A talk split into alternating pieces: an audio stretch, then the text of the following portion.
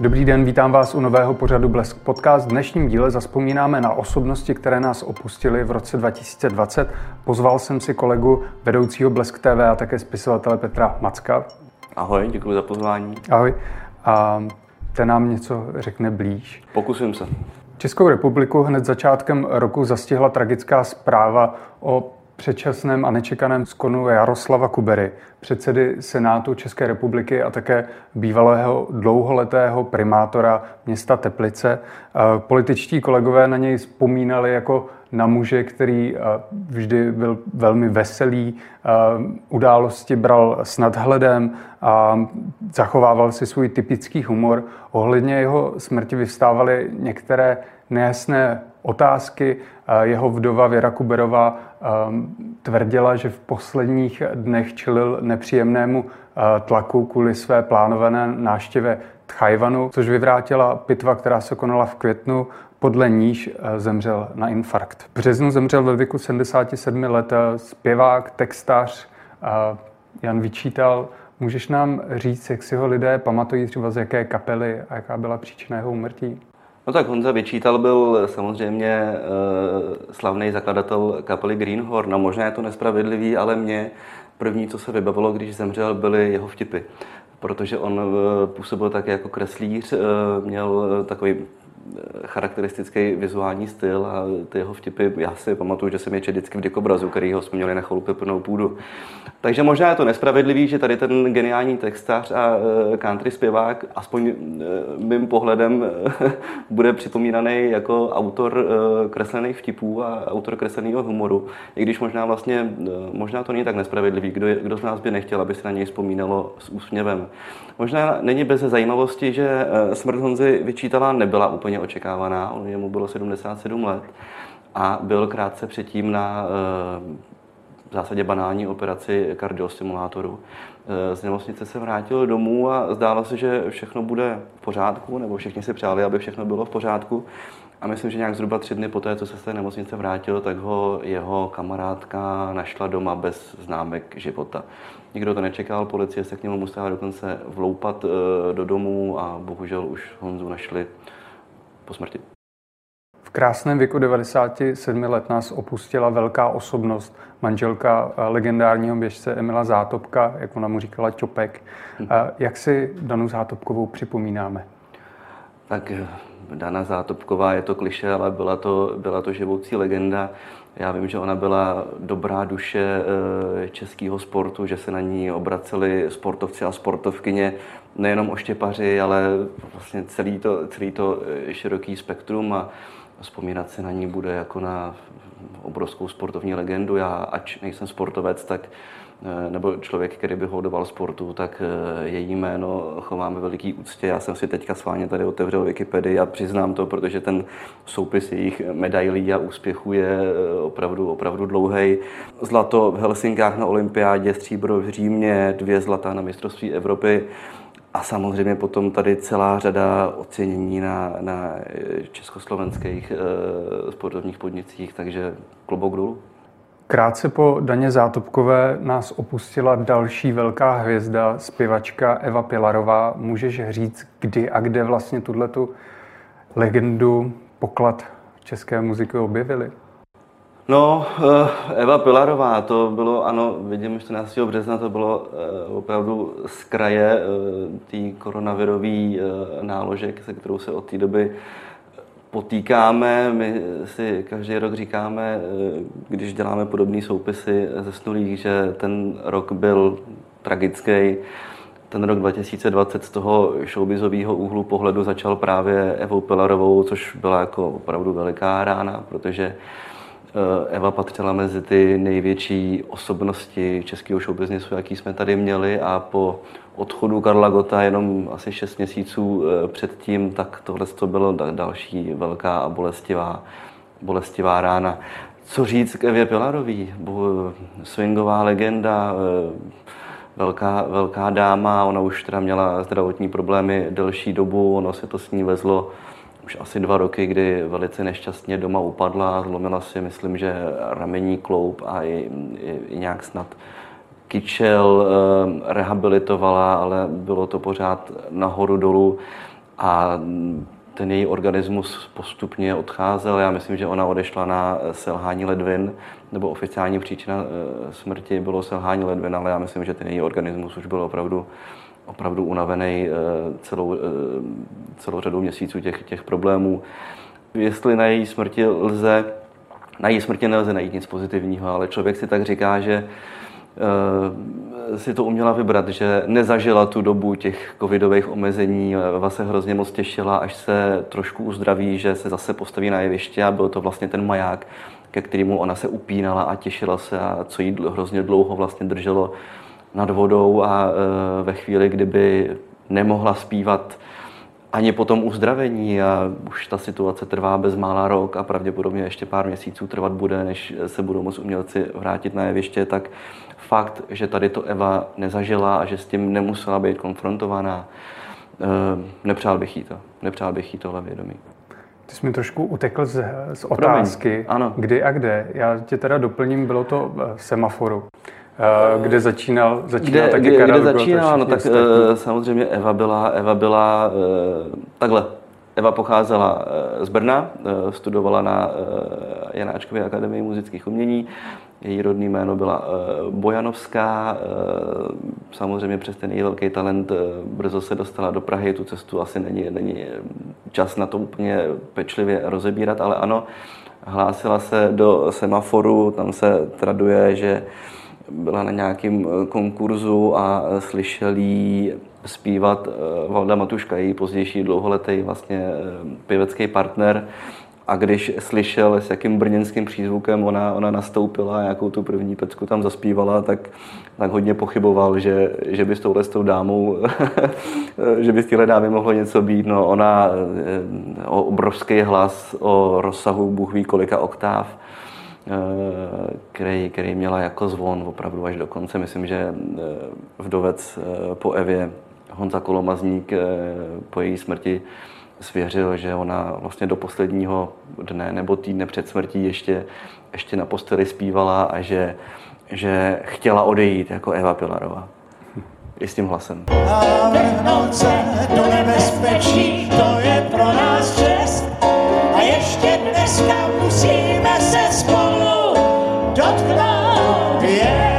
Animovanou pohádku Toma Jerry vidělo na světě miliony lidí, ale málo kdo tuší, že ji režíroval Gene Deitch, který přijel kvůli tomu v 60. letech do Československa a natočil celou jednu sérii a najednou tu zůstal v Československu. Jak to? On se zamiloval, on se zamiloval teda jednak do Prahy, ale hlavně do produkční Zdeňky Najmanový a e, s ní tady zůstal. E, i přes všechny ty osudové zlomy, který Československo v těch nadcházejících 50 letech eh, čekalo, jako byla eh, okupace.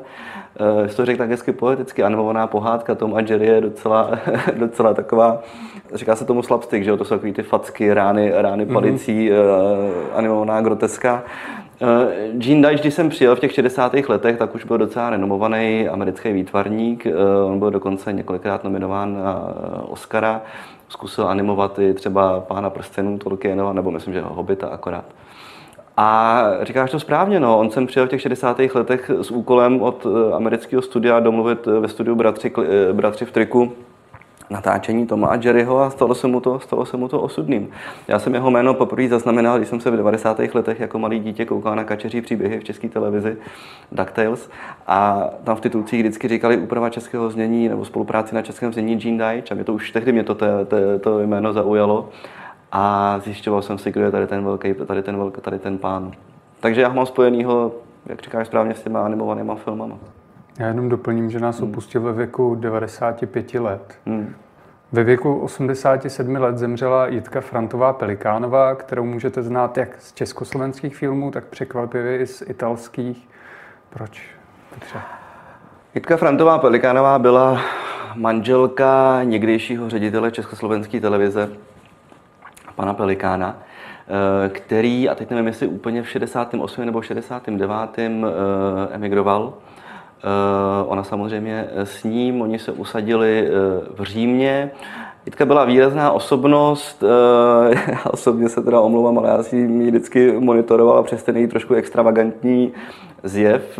Ona až do vysokého věku o sebe teda velice dbala. Myslím, že včetně nějakých kosmetických úprav.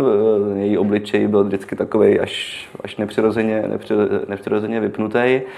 No a její jméno sebou nese i trošku, trošku kontroverze. Ona dostala od prezidenta Miloše Zemana státní vyznamenání, myslím, že za zásluhy v oblasti umění a tehdy se proti tomu zdvihla vlna nevole, protože údajně paní Jitka byla vedena v seznamech eh, státní bezpečnosti, takže to její jméno je takový úplně, ten odkaz je takový nejasný.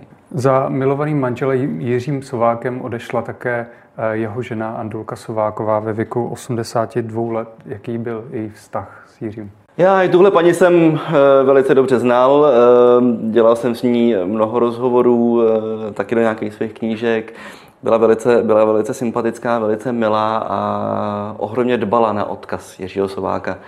Ona byla jeho e, druhou manželkou, byla původem učitelka češtiny, mimochodem měla úžasnou češtinu a e, jakýkoliv rozhovor jsem jí přinesl na autorizaci, tak mi upravila stylisticky i, i korektorsky.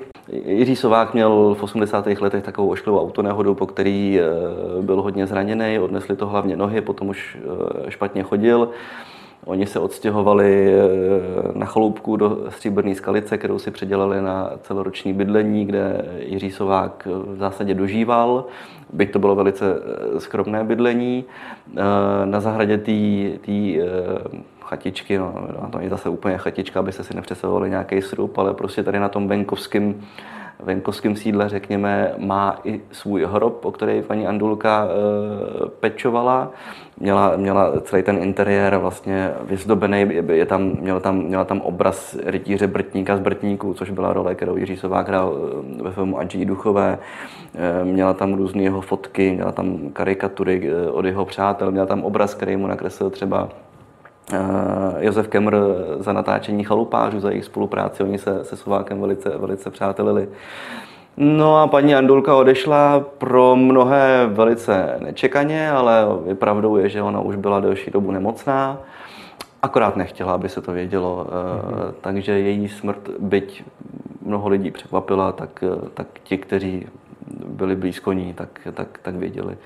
Ona se ani nepřála, aby se veřejnost o její smrti eh, dozvěděla, byla taková tajnosnubná, eh, ale bylo to přání vlastně nesplnitelné, protože když odešla eh, vdova po takové legendě, jako Jiří Sovák byl, tak se to zaznamenat prostě muselo.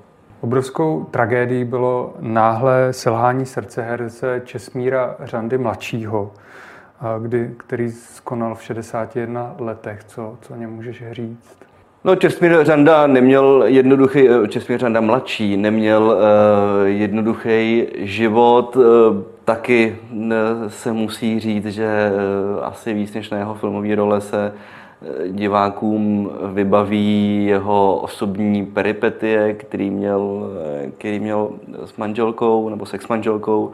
On byl dokonce ve vězení, myslím, že za neplacení alimentů a tak se to s ním tak jakoby podivně, eh, podivně táhlo. Mám dojem, eh, jeho tatínek, eh, ten slavný Česmír Řanda, který ho známe z filmů 60., 70., ještě 80. let, tak umřel na infarkt, on byl silný kuřák. Já mám pocit, že na Česmíru Řandovi, že, že to bylo trošku jakoby dědičný, že hmm. i, i jemu to srdce selhalo. Bohužel škoda ho, taky to byla smrt čekaná. V květnu zemřel také český cestovatel, spisovatel, eh, etnograf a náčelník indiánského kmene Kikupů. Kikapů. Kikapů. Eh, Miloslav Stingl. Co, co o něm můžeš říct, když všude třeba byl? No, tak ty jsi to všechno vyjmenoval. On byl samozřejmě velice slavný cestovatel. On se, on se specializoval na eh, Polynézii, Papu, Novou Gineu a i když on podle mě procestoval skoro, skoro všechno, Eh, bylo mu 89 let, takže zrovna jeho úmrtí se nedá eh, řadit do kategorie těch úplně předčasných, jako jsme si řekli třeba tady u eh, Česmíra Řandy nebo podobně. Já ho mám paradoxně taky spjatýho s nějakýma historkama ze soukromí, protože on byl velice dobrým kamarádem mýho velice dobrého kamaráda jazzmana Ladě Kendla. Oni se seznámili kdysi v nějakých 70. 80. let, když Ladě Kendl jazzman jezdil po zaoceánských parnicích právě i po tady těch oblastech, tak se na lodi setkal s Miloslavem Stinglem a v té době nebylo úplně typický, že by se dva Češi potkali na takhle exotické destinaci nebo na takhle exotické plavbě, takže oni se tam velice rychle našli, jazzový zpěvák a, a cestovatel a byli přátelé až, až, až do smrti. No. Bohužel taky smrt Miloslava Stingla, tak jako všech ostatních v tomto roce, eh, byla poznamenána tou, eh, tím koronavirem, takže i poslední rozloučení s ním bylo, bylo jenom v úzkém rodinném kruhu. Ten ten rok bohužel nepřeje moc takovým těm velkým čestným odchodům s pompou, jaký by si tihle lidé zasloužili. Po šesti letech urputného boje nás také opustil slovenský fotbalista Marian Čišovský, kterého většina lidí může znát ze svého působení eh, ve Viktoria Plzeň. Eh, z Plzní zažil tu zatím asi nejslavnější éru, kdy nastupoval jako obránce proti Barceloně, proti AC Milan nebo proti Atletiku Madrid. Zrovna třeba s Atletikem Madrid to byl zápas, který Plzeň vyhrála. Bohužel jeho stav se rychle začal zhoršovat kvůli eh, vážné nemoci. Trpěl nevyléčitelnou amyotrofní laterální sklerózou eh, a 28. června zemřel. Ten den zrovna hrála Plzeň eh, se Spartou a stadion Viktorky zažil něco neskutečného, kdy diváci provolávali jeho jméno a Plzeň porazila Spartu 2-1 a čemu přihlížela jeho manželka s dětmi. Možná pro diváky, aby si tu nemoc eh, víc eh, přiblížili, tam je zajímavé, že to je ta samá nemoc, na kterou zemřel Stanislav Gross. Eh, to je naprostý vlastně ochabnutí a odejítí veškerého svalového ústrojí, kdy ten člověk postupně ztrácí jakoukoliv motoriku až, až, až, až po vlastně třeba dýchání. Tam odejdou dýchací svaly a to většinou bývá příčina u tady té nemoci. Tak co by byl svět filmu bez hudby Ennio Morriconeho, který zemřel v červenci ve věku 91 let, kde všude jsme mohli slyšet jeho slavné melodie? Byl by samozřejmě mnohem smutnější a e, řada, řada velkých e, filmových bijáků by přišla o svoje e, klasické a notoricky známé filmové melodie. Já myslím, že jedna z nejslavnějších je třeba z filmu Tenkrát na západě, kterou v Česku proslavila Věna Špinarová z písní Jednoho dne se mi vrátíš, což mimochodem v originále ten, ta, ta melodie nemá vůbec, to není písnička, to nemá slova, to je taková česká specialita, že si na melodii bez slov česká zpěvačka udělala takovýhle legendární šlágr. Uh, Ennio Morricone samozřejmě toho složil tuny. Možná eh, pro Česko zajímavý je, že hudba k jednomu z jeho posledních filmů, kdy ho Quentin Tarantino přemluvil vlastně k návratu už eh, z muzikantského nebo skladatelského důchodu, je hudba pro film Osm hrozných, která konečně, byť té původní hudby je jenom několik málo minut, eh, tak mu konečně vynesla Oscara, který ho paradoxně za celou tu svoji celoživotní dráhu nikdy nedostal. Eh, a ta hudba se natáčela eh, v Česku s Českou filharmonií, kde tu samozřejmě Neo Morricone osobně byl, stejně tak Quentin Tarantino a měl tady i několik, několik koncertů. Myslím, že ty poslední už se potom nějak museli rušit, že už se neuskutečnili. V letních měsících nás opustil také bývalý generální tajemník UVKSČ Milouš Jakeš, kterému bylo 97 let. Jak si ho lidé připomínají, jak na něj vzpomínají? To je hrozně složitý říct. Eh, Miloš nebo Milouš Jakeš, eh, jedna taky z nejkontroverznějších osobností 20. Eh, století. No, já se obávám, že si většina lidí při vyslovení jeho jména vzpomene až na tu poslední etapu a to je zejména jeho slavný projev na Červeném hrádku, kdy si pletl bojlery a brojlery a kdy Hanka Zagorová, je to hodná holka, ale bere milion, dva miliony berou Janda a ti další. A to jsem citoval jenom velice krátký, eh, krátký vlastně výseč. Eh, tohle to byl projev, který ukázal na tu absolutní, na ten katastrofální stav tehdejšího režimu. Eh, já vím, že mi Milan Steindler vyprávěl, že když ten záznam tohle z toho projevu pouštěl v Americe, tak si krajani emigranti mysleli, že to je najatý komik, že, že není možný, aby to bylo skutečně reálné vystupování. Nejvyššího představitele nebo jednoho z nejvyšších představitelů eh, tady toho státu.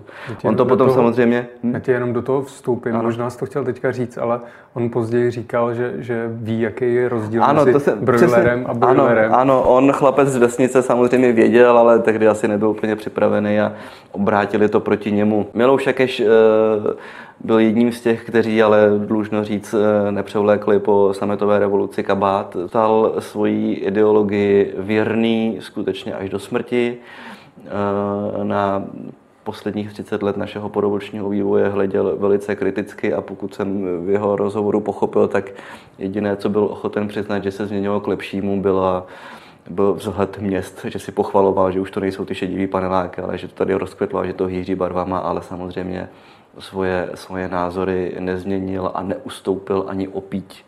Ale také se třeba země, samozřejmě třeba ho v úvozovkách pochválit i, i za to, že e, sametovou revoluci v, zase v dalších úvozovkách tak podcenil, že, že, že to prošlo vlastně tak sametově, jak to, jak to prošlo, protože on nečekal, že se, že se že se to zlomí. Ve vysokém věku nás opustil také herec Jan Skopeček. Z jakých rolí ho můžou diváci znát? Kariéra Jana Skopečka byla bohatá, bohužel ne na velikost rolí, ale na jejich kvantitu. On hrál hodně eh, takový důstojný, on byl vysoký, on měřil myslím skoro 2 metry, takže on hrál takový jako důstojný muže, sluhy, majordomy, butlery, často hrál i policisty. A myslím, že jeho největší role, nebo pro diváky nejzapamatovatelnější role, je eh, role v seriálu Tři chlapy v chalupě, což je jeden z nejstarších československých seriálů, kde hrál s Lubomírem Lipským a Ladislavem Trojánem. A taky ho diváci můžou znát z Kameňáku Zdeňka Trošky, to myslím byly jeho úplně poslední, eh, poslední chvíle před kamerou. Jeho manželkou byla Věra Tichánková, Taky slavná herečka, můžeme ji znát třeba jako černou kroniku z filmu Ať žijí duchové. Uh, oni se seznámili v divadle na Palmovce, respektive tehdy to ještě bylo divadlo v Libni. Uh, paní Věra mi kdysi vyprávěla, že jí zbalil v úvozovkách na to, že s ním byla ohromná legrace, že měl zakopnout do správnou chvíli a, a podobně. Po její smrti on, on, oni žili na rozhraní Strašnic a Vršovic. Po její smrti pan Skopeček odešel do domova pro seniory, myslím, že Slunečnice, kde, kde dožíval. On se mu bohužel horšil zrák, on už byl skoro, skoro slepý, a což pro milovníka čtení a knih je velice těžký osud. E, trošku ke stáří už byl takový mrzout, morous, stěžoval si, že ho nenavštěvují tolik už kamarádi jako dřív. A jeho třeba největším kamarádem byl vlastně Mel Bedrna, který byl taky už první hlas Homera Simpsona, e, možná divákům připomene, Eh, který měl teda velký problémy sám se sebou a už taky poslední léta života dožíval v léčebně dlouhodobě nemocných a nemohl se pohybovat. Eh, odešel samozřejmě taky Lubomír Lipský, další jeho velký kamarád, eh, takže pan Skopeček bohužel všechny, všechny přežil a to, jak se říká, že to stáří je jenom pro, pro statečný, protože ta samota, samota ho asi velice tížila. Eh, bohužel i jeho vnučka odešla, přežil svoji vnučku, která, která měla rakovinu mozku a eh, odešla taky velice brzy, takže bohužel eh, poslední dekáda života pana Skopečka nepatřila k těm nej, šťastnějším. Dlouhodobými problémy trpěla i manželka Jiřího Krampola, Hana Krampolová, které selhaly orgány a zemřela v poměrně mladém věku. Jak na ní vzpomínali blízcí? No, Hanka Krampolová, to je velice, velice smutný osud. My máme všichni tady v redakci Blesku velice rádi Jirku Krampola, což je velice sympatický a senzační, senzační chlap. Vždycky byl plný humoru. Bohužel poslední roky s Hankou ho, ho tak jako dá se říct, semleli. Musíte si uvědomit, že Jirkovi je 82 a On žertoval kdysi, že si bere eh, mladší ženu, eh, učitelku původně z mateřské školy, aby se o něj postarala na stáří a bohužel to dopadlo, takže se musel starat, starat on. Hanka měla několik úrazů, eh, který ví se, ví se velice lehce lámaly kosti, měla asi pravděpodobně trpěla nějakým řídnutím kostí, takže ona měla velice často zlomeniny, byla upoutaná na vozík, svýho času nemohla vůbec vycházet z domu a když se člověk doma nudí, tak z dlouhé chvíle propadne řady neřestem a je to třeba řeší nějakýma medikamentama ve větším množství, což by neměl. Já si myslím, že tohle všechno se bohužel na Hance podepsalo, ona je hodně kouřila velice těžce se toho, kouři, toho zlozvyku zbavovala neměla moc silnou vůli ani, ale byla to, byla to hrozně milá a hrozně hodná jakoby ženská, ale, ale, ale bohužel semleli jí její eh, vnitřní démony, jestli to, jestli to tak dá říct. Ona e, zemřela doma prakticky Jirkovi v náruči, což bylo vlastně to nejhorší pro toho Jirku. Původně se myslelo, že to byl nějaký prasklej vřet. Myslím, že potom pitva určila, že to vlastně bylo celkový selhání a nějaká sepse, sepse organismu. Už jenom to, že on u toho musel být a, a opravdu ona nějak stala, šla se do kuchyně napít a skolabovala mezi dveřma a než přijela záchranka, tak tomu Jirkovi tam ležela, ležela vlastně v klíně a pak, pak vydechla naposled. No, je, to, je to velice smutný příběh a člověk jako Jirka Krampol si rozhodně tohle to nezasloužil.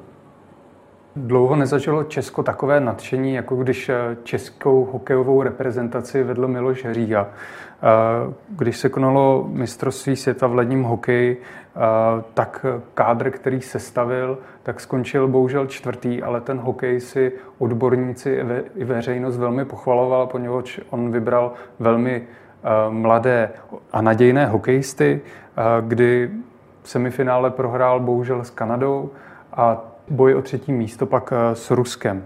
Přesto eh, fanoušci se těšili, až zase nastoupí zpátky ke své práci. Bohužel v červnu se nekonalo mistrovství světa kvůli eh, koronaviru a vypršela mu smlouva a novou nepodepsal a krátce na to v srpnu zemřel což byla teda velmi smutná zpráva pro všechny fanoušky. Miloš Říha má za sebou taky spoustu titulů, které získal s různými týmy a je to prostě velká hokejová legenda. V září ve věku 82 let nás opustil Oscarový režisér Jiří Menzel. Jak ty na něj vzpomínáš? Máš nějaký oblíbený film? Já ti řeknu třeba? hroznou věc, já musím říct hroznou věc. Já jsem, teď roky mi lítají, ale já jsem před časem e, psal knížku o roce 68, o okupaci 68. E, jmenuje se to 1968 očima 50 a je to, jsou to rozhovory s 50 osobnostma, jak vzpomínají tady na to klíčový datum e, téhle republiky.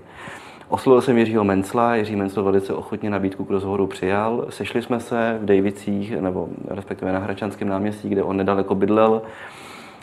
A dělali jsme tady ten rozhovor, on o tom vyprávěl velice poutavě, on byl jeden z těch, kterých se ta okupace dotkla, dotkla nejvíc. On po tom velkém úspěchu, který měl s ostře sledovanými vlaky, který získali Oscara, tak natočil skřivánky na niti, který okamžitě skončili v Trezoru, potom dlouhý léta nesměl pracovat vůbec, vyprávěl o tom, jak tu dobu vůbec prožil, jak byl vlastně zavřený na chatě. Potom natočil film eh, takový odpustkový, řekněme, řemeslo má zlaté dno a teprve potom vlastně mohl začít nějak znovu, znovu točit. Ehm, eh, mluvil, on velice tiše mluvil. Eh, u něj si opravdu musel napínat uši, aby ti žádný slůvko neuteklo. On měl opravdu takový hrozně skromný, až jako nenápadný, nenápadný slovní projev.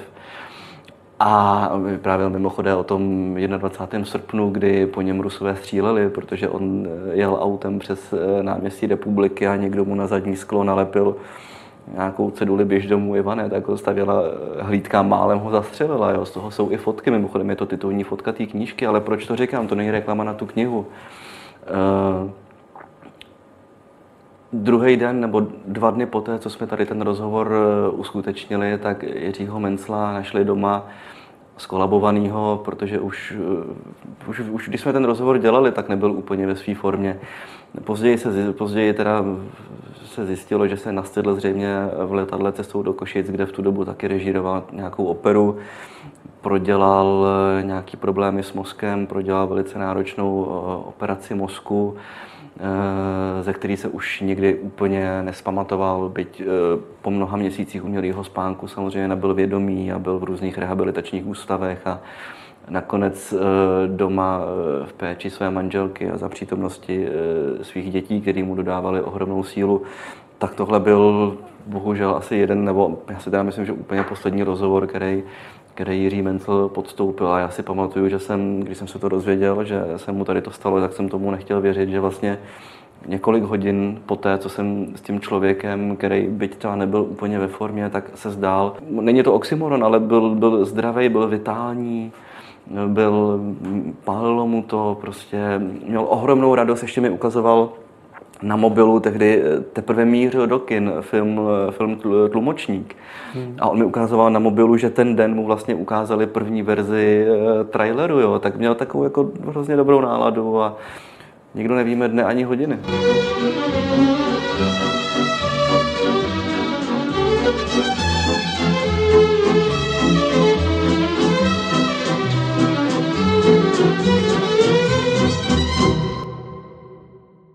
Většina diváků jí zná z legendárního seriálu Arabella, kde byla pravou rukou Rumburaka, čarodějnici a vlastně herečku Janu Andernísíkovou. No ona byla taková trošku čarodějnice, ona měla blízko ke všem tady těm, eh, těm vědmám a tady, těm, tady tomu řekněme, nadpřirozenu, ona se, ona se obklopovala takovýma lidma a takovýma předmětama. Byla to hrozně milá, sympatická dáma, já vždycky slyším ten její hlas. Eh, Farabele neslyšíte její hlas, minimálně v té první tam jí, protože ona, myslím, v té době prodělala nějakou autonehodu a nemohla se účastnit, účastnit postsynchronů. Tak já mám pocit, že v první Arabele za ní mluvila Jana Dítětová. Ale v druhé Arabele už potom eh, paní Jana samozřejmě mluví. Paní Jana taky neměla jednoduchý život. Eh, jeden její manžel dokonce spáchal sebevraždu, taky ona u toho nějak bohužel asistovala, ale nikdy, nikdy se jí nikomu nepodařilo jí zlomit. Ona, ona jako byla silná osobnost a musím říct, že taky bohužel ten její odchod byl úplně veselý. Ona potom začala se na ničím nad tím víc projevovat Alzheimerova choroba. Ona potom ještě prodělala nějakou, nějakou operaci a ta narkoza člověku v jejich letech taky nepřidá onemocněla zápalem plic a ten zápal plic potom zkomplikoval koronavirus a na to v 79 letech ano, nás opustila. Ano, ano přesně hmm. tak. V 90 letech nás opustil velký herec, gentleman a agent, tajný agent jejího veličenstva Sean Connery a taky velký Scott a fanoušek fotbalu. Uh, jak, jak na něj lidi vzpomínají? První a nejslavnější James Bond, to mluví za vše. Já si tady dovolím uh, použít uh, citát Jiřiny Jiráskový z filmu Světáci. Já jsem je znala všechny osobně. Já jsem měl tu čest, že jsem se se Seanem Connerym uh, taky potkal, když v Praze natáčel svůj poslední film Liga výjimečných, což teda bohužel nebyl film, na který by byl Sir Sean asi Bůh ví jak hrdý. Ono se traduje tak v kuloárech, že to právě tohle natáčení bylo důvodem, proč odešel poměrně brzo do penze a už potom nechtěl nic točit. Sean Connery byl filmař té klasické školy, který e, moc neuměl a nechtěl ani umět a učit se pracovat s digitálníma charakterama, hrát na zeleném plátně, bez toho, aby měl proti sobě vlastně reálního mm-hmm. protihráče nebo spoluhráče. A Liga výjimečných byla vlastně trikový, vlastně jeden z prvních takových těch trikových komiksových velkofilmů. On měl velký neschody na place e, se Stevenem Norringtonem, režisérem tohohle filmu, který teda už taky nic potom nenatočil protože bohužel, když režisér natočí film, kvůli kterýmu Sean Connery předčasně odejde do důchodu, tak to není úplně, úplně dobrá vizitka. Uh, Sean Connery se prostě neschodl uh, s digitálním filmováním a, a, a navždy zůstal tím, jak už říkám, prvním a nejslavnějším Jamesem Bondem. Hmm, jaká byla příčina jeho úmrtí? Měl Já myslím, že zemřel ve spánku, on už teda taky jak už v tomhle věku bývá, trpěl nějakou, teď už nevím, jestli Alzheimerovou nebo Parkinsonovou chorobou, ale něčím prostě takovým. A myslím, že mu eh, selhalo srdce ve spánku doma na Bahamách. Ono už se tak jako tušilo, že k tomu směřuje. Psalo se, že eh, se rodina nějak stihla přijet eh, rozloučit, takže zemřel v kruhu svých blízkých. Who are you? My name is Bond. James Bond.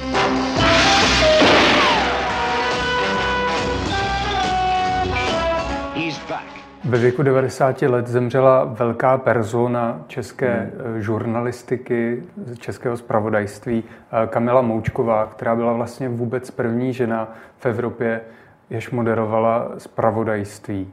A jak ty na ní vzpomínáš? A také, také musíme připomenout, že to byl vlastně hlas roku 1968.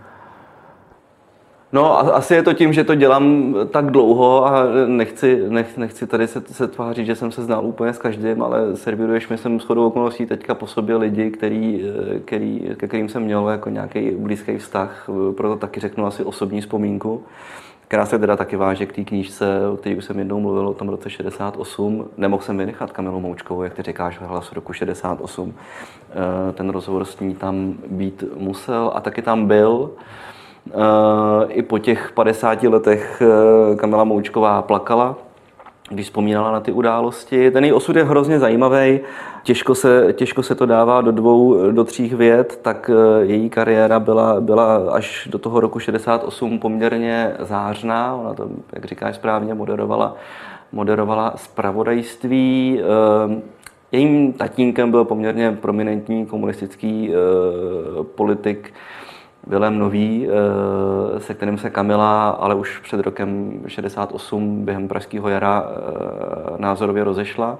Ona mi dokonce vyprávěla, jak, eh, jaký táta dal kvůli politice pár facek. Říkala, že ve svých skoro 40 letech dostala poprvé od tatínka přes hubu. To jsou její slova. Potom samozřejmě nastal 21. srpen Kamila ten den měla službu, byla na cestě do televize, když se tady ty události začaly odehrávat, takže ona okamžitě nastoupila před kamerou a vysílala až do doby, než jí e, okupující vojáci se samopalem v ruce e, nevydloubali takhle e, dozad ze studia. Kamera to nevzdala ani potom, ještě několik dní vysílala eh, z provizorního televizního studia, který bylo, myslím, v ČKD ve, ve Vysočanech na tajňačku, dokud je teda úplně, úplně nevyply a samozřejmě musela odejít eh, z veřejného života. Eh, následujících 20 let se živila různě, měla schody, uklízečka, lepila pitlíky, potravinový a před kamery se mohla vrátit samozřejmě až po sametové revoluci 89 s tatínkem se usmířila těsně před jeho smrtí, ale pouze pod podmínkou, že už se nikdy nebudou bavit o politice, protože pan, pan Nový taky, stejně jako Milouš Jakeš, nikdy ze svého přesvědčení neslevil. Tam bohužel byla ta, ta, ta pro Kamilu velice těžká taky věc. Ona moderovala, ještě stihla, než jí stály z obrazovky, stihla moderovat pohřeb Jana Palacha a její tatínek byl ten, kdo do veřejného prostoru vypouštěl tu, tu teorii o tom, že vlastně Jan Palach se upálit nechtěl, že ho někdo navedl a že si myslel, nemyslel, že zemře, že to měl být takzvaný studený oheň a jemu se potom samo podpálení nemělo nic stát. Tak tady ta naprosto zrůdná eh, teorie vycházela z úst tatínka Kamily Moučkový, ona se za to velice styděla, říkala, že to byla neskutečná prasárna, kterou tatínek udělal ale připisovala to tomu, že e, tatínka mučila KGB a donutila ho vlastně k tomu a e, nechtěla ho omlouvat, ale chtěla to asi trošku vlastně, vlastně vysvětlit. No. Jednu věc, to není statečnost, to je ta profese. Profese, když děláš tuhle profesi, kterou jsem celý život milovala, tak když do všeho to tak je. A slušný člověk do toho jde. Na konci listopadu nás opustil velký fotbalový génius. Ve svých 60 letech eh, zemřel Diego Maradona, eh, kterého, který zbuzoval spoustu kontroverzí. Eh, pocházel z velmi chudé rodiny v Argentíně. První tým, ve kterém hrál, tak bylo Argentinos Juniors, jako takový ten první známější. Z nějž ho v roce 1981 už za 1 milion liber koupil další klub Boca Juniors, kde ale zase tak dlouho se neohřál, poněvadž za 5 milionů liber rázem mířil do Barcelony, s, níž, s níž odehrál dva roky, utrpěl velké zranění a v té době přičichl nočnímu životu.